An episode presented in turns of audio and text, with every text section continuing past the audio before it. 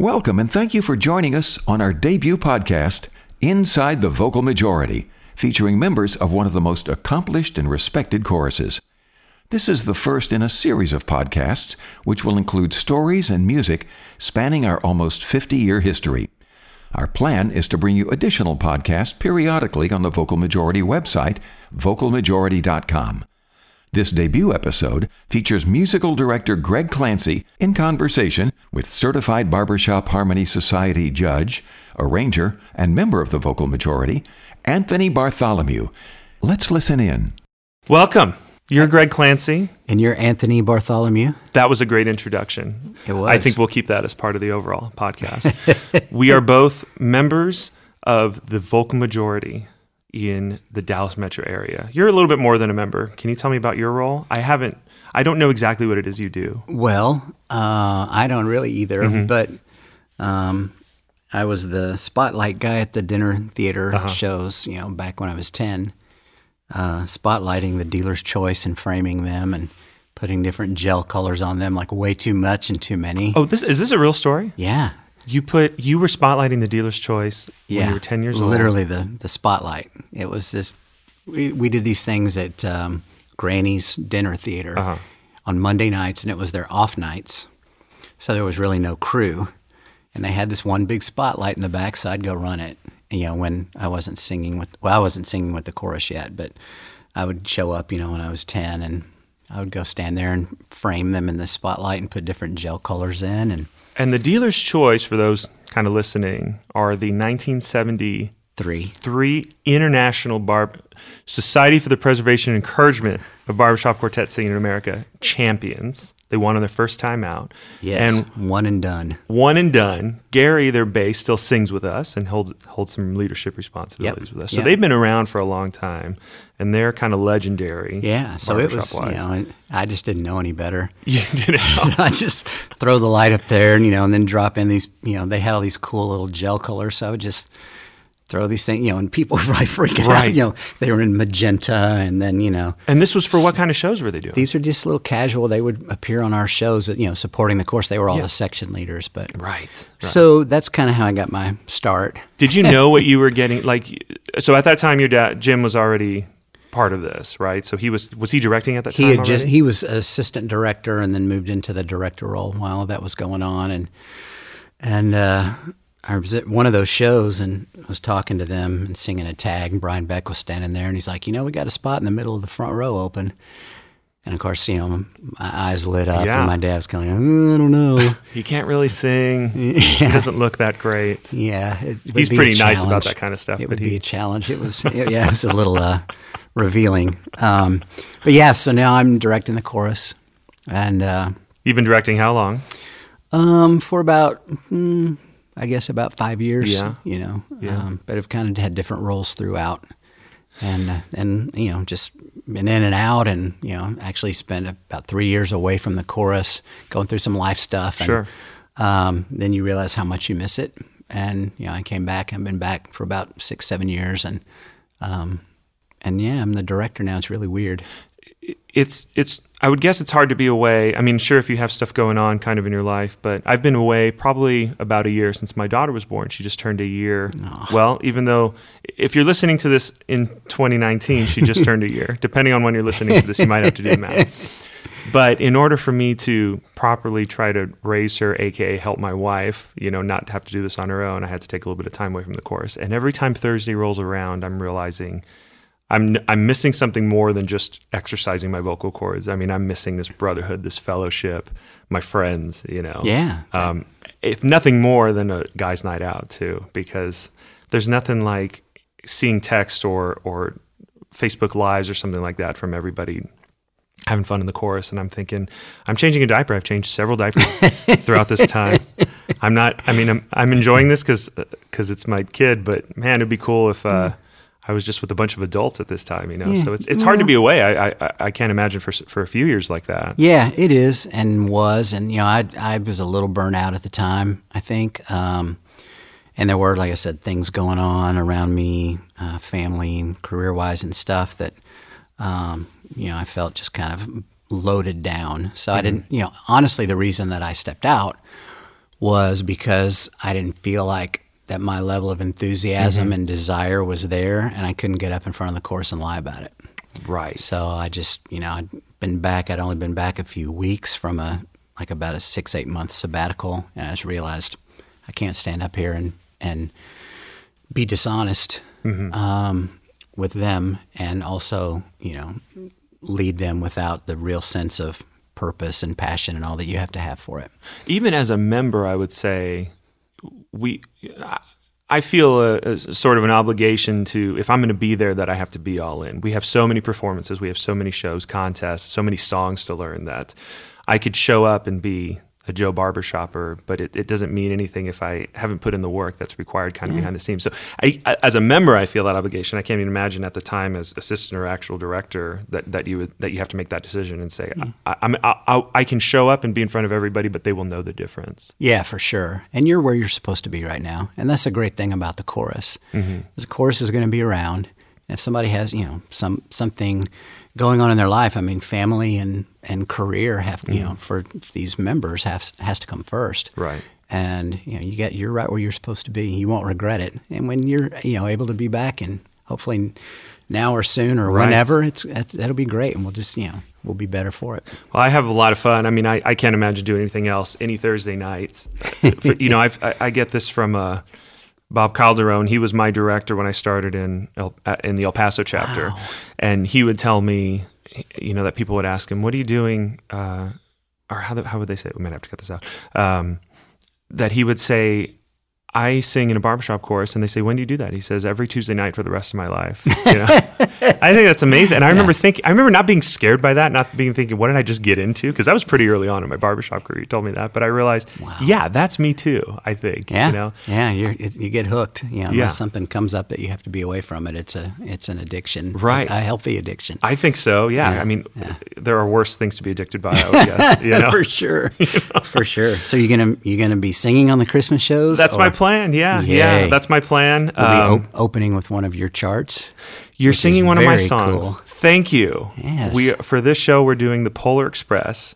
Um, And it's awesome. thank you very much. Chad Emke commit, you know, asked me about doing it for at least that's the theme for this show, and um, I guess I hadn't heard it. I'd never seen the movie because it looked creepy. Right? Have you seen the movie? I have. I loved it. they hadn't quite beaten that uh, uncanny valley thing going on. So Tom, Ha- it looks like Tom Hanks' face plastered over Tom Hanks. Yeah, to describe that. So I never got into that kind of thing. And later on, you know, once they started talking to me about doing the song, I, I started listening to it and watching pieces of it. I thought, first of all, it's really endearing, really sweet. Now that I've got kids, you know, mm-hmm. Christmas is just it just has an extra layer of sweetness Oh. that I've never encountered before. I had no idea. You know, they tell you all these things that you experience when you've got when you've got kids. Oh, you're going to feel love like you never have before. Yeah, but I'm really tired. Like I'm really exhausted all the time. You know.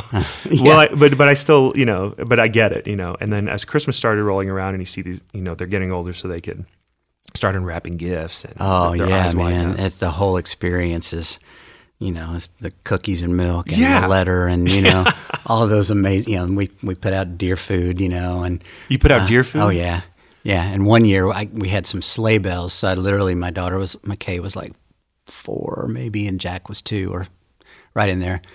And I remember going about about one in the morning and going outside of her window with these sleigh bells, and I I tried to shake them so that it sounded like they were distant at 1st you know, and then they were getting closer. So I shook them harder and Uh-huh. Yeah. harder, you know, and made some Santa noises and you know, ho ho ho and stuff, and then That's the Santa faded noise? them out and everything. That yeah, that's it. So.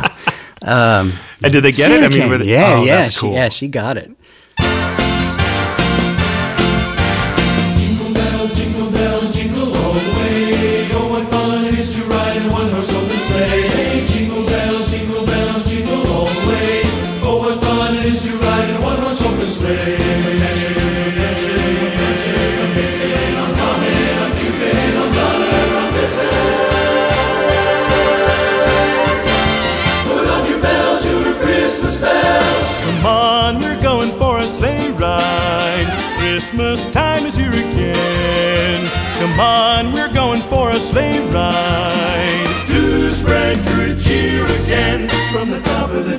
to the top of the wall. Dash away, dash away, dash away, oh.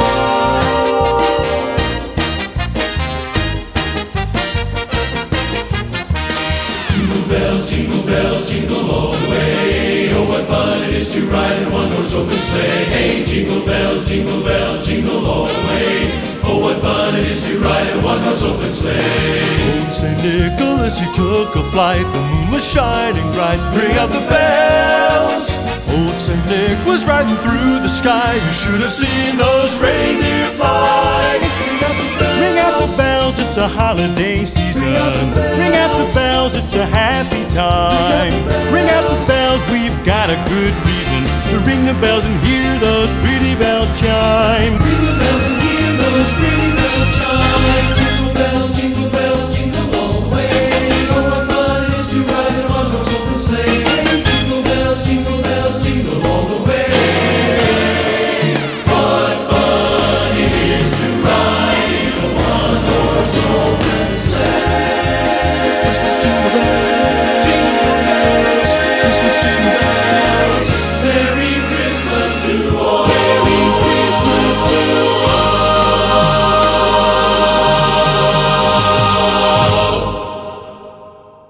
Well, the first Christmas shows we did, I think were in 78, and we didn't have enough Christmas material. So the first half of the show was like regular repertoire, and then the second half was oh, okay. Christmas music. Yeah.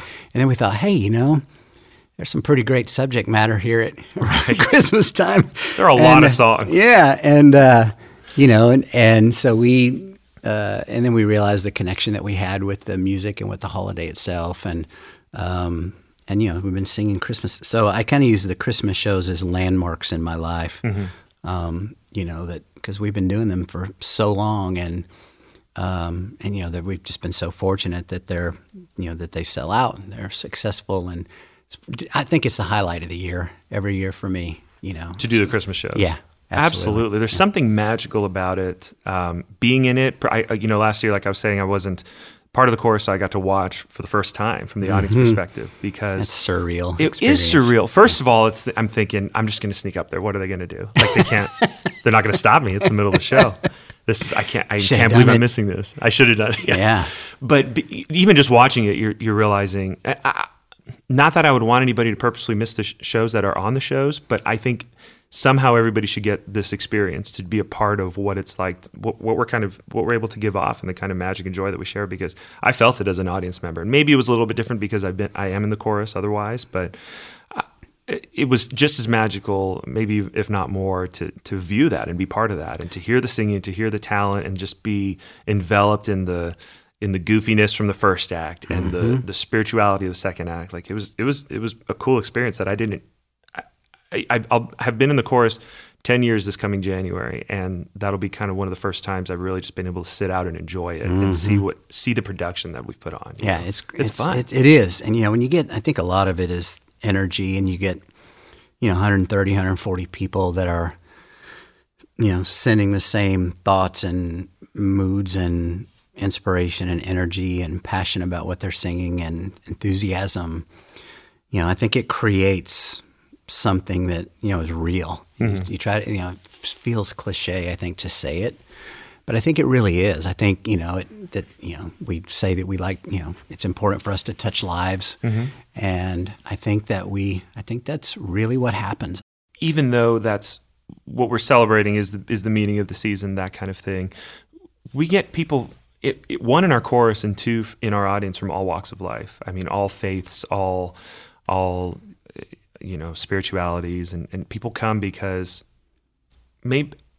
I like to think maybe they're touched in a way they don't, you know, maybe they're not used to. And if that's not the case, then they're still able to enjoy the overall reverence of it, the overall um, I can I can see it putting them in some sort of mood or some sort of I, I don't know maybe exactly if I'm thinking the right words that I'm trying to say, but it seems like we, we're able to kind of touch all lives, not just people from a certain walk of life, from a certain you know kind of your your what you're expecting as a Texas Christian coming to come see you know the vocal majority Christmas shows. We get a we get a variety of audience members. Yeah? I agree, and I mean you know we've got some uh, guys of Jewish faith and in the chorus uh, in the chorus, Right. and you know I think um, uh, just different faiths and and that are represented, and you know I don't I, don't- I don't even though we do a lot of Christian music, and that's kind of the lane in which I fall. Mm-hmm. Um, you know, I, I even the, and it is a Christmas show. Obviously, we sing a lot of songs, you know, about the birth of Christ, and we've done other spiritual, sacred things. But you know, I think the chorus more is a spiritual organization, certainly than a Christian organization. You know, Dad always used to say, you know, you can come from whatever faith you come from, but you know, I see the same God in everybody's eyes. Sure. And uh, but yeah, it's it's very interesting, kind of a deep subject to think about. You know, I think the chorus is that way for everybody. I think for people to, the way I've always viewed it is is the members have to get more out of it than they get than they give. Sure. Um, and I know, I mean, I met the mother of my children through the chorus.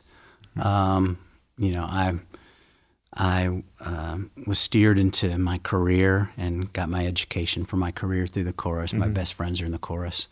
Um, and I celebrate the holiday, uh, celebrate Christmas with those guys, and uh, feeling that shared belief. Um, Right. I think is is a significant thing in people's lives. And I think you know, we uh, we put out a Facebook live feed. We thought might, 40 people might see it. It was um, Hallelujah. Leonard Cohen passed away, and we and the version we do, um, Dad had taken the third verse and turned it into a Christmas verse. And- Uh-huh. and uh, so we put that out when he passed and ended up getting about eight and a half million views. but the cool thing was we had a lot of response. Um, relate, you know, it's it's odd. People stayed engaged with that video, even though the Christmas verse was the third verse in. And we had a lady, um, I remember, sent us a video and saying that all of these tragic things that happened to her in various Christmas uh, days and past, and they had lost family members and and they had quit putting up a tree. Oh, sure. Um, and she just quit celebrating altogether, and that that song inspired her to put up a tree and start celebrating Christmas again.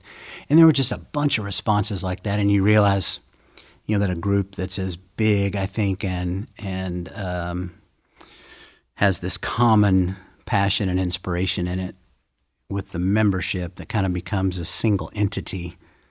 You know, it's more than just all the individual stories. It becomes this big thing Right. really, really moves and can impact people.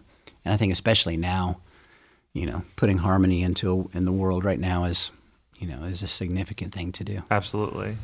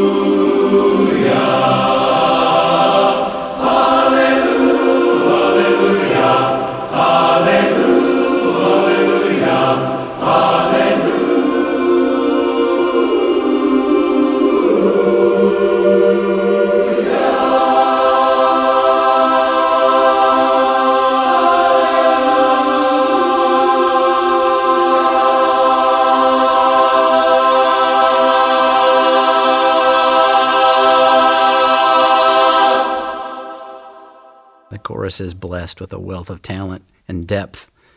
But you know, I think it's great that people get that variety, and then they get, you know, I think that there's a lot of um, sameness in a good way in the second half. You know, the second half, those are probably the songs that mean the most to me. Um, you know, we doing "Oh Holy Night," especially when we did it with the live organist. Um, and there's something about that one. Well, for one, um, that song we we had done a uh, our first Christmas album, "Secret of Christmas." Gosh, I guess in the early '80s. And on my 24th birthday, uh, I I had uh, had a cassette player in my car, and For those of you listening at home, a cassette is a it's like tape uh huh. in a little box. It's like a it's like a thick CD Yeah, like a thick rectangular CD. or like a real thick MP3 player. yeah, yeah. There you Okay. go. All right. Now Yes. we're, we're now that everyone's on board. yes. So um, it was my 24th birthday, and I had a couple of celebrations, and um, Jeff Oxley had just moved to town, and Joe Connelly was here, and um, so we had been out celebrating my birthday, and I was was heading home, and I'd just gotten a new sports car. I had it like two weeks, and I was heading down to LBJ with Chuck Denton, my best friend, who joined when we were both 12. Yeah. And so I'm in this 300ZX, you know, and so I'm showing off. So I turn up the sound system and I just started listening to VM Christmas because my birthday's uh, end of November. So Oh Holy Night's playing, I'm cranking it up, just showing him the sound system, and I'm flying down LBJ East, just flying, showing him my fast sports car. And exit, it's Skillman, Skillman Audelia exit coming up the exit, and there was uh, a, an abandoned car on the right edge of the road, and so it, I turned the wheel like an inch, you know, to avoid it. Well, this new car I was in really re- responded. Right. Threw us into the guardrail, spun us a couple times, and we ended up flipping the car. And had glass T-tops, and in September they had uh, instituted the seatbelt law. I'd never worn seatbelts till until it became Holy mandatory. cow. So, you know, Chuck being a pilot, you know, probably would have had his on regardless, but we're hanging upside down. This all happened in a fraction of a second. And then there's a curb going between us, and the T tops, glass T tops, had shattered. And we're hanging, and I hear, Fall on your knees and hear the angel voices, literally at that oh my moment in time. And my thought was, I've died.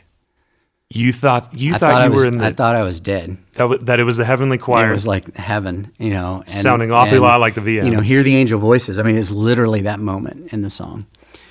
And uh, in about, I don't know, it took like eight or 10 seconds. Then I realized where I was.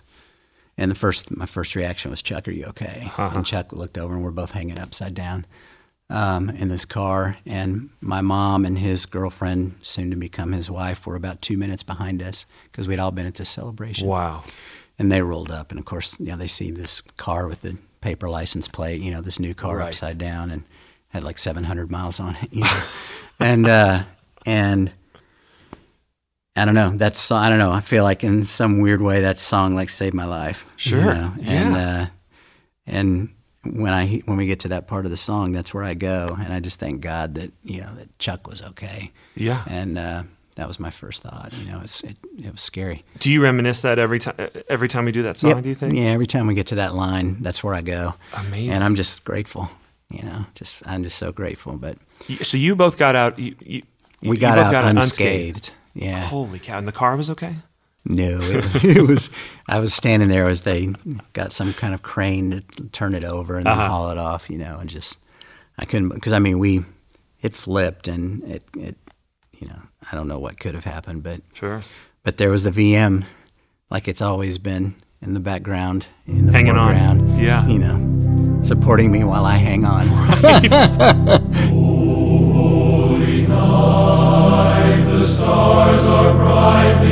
Oh.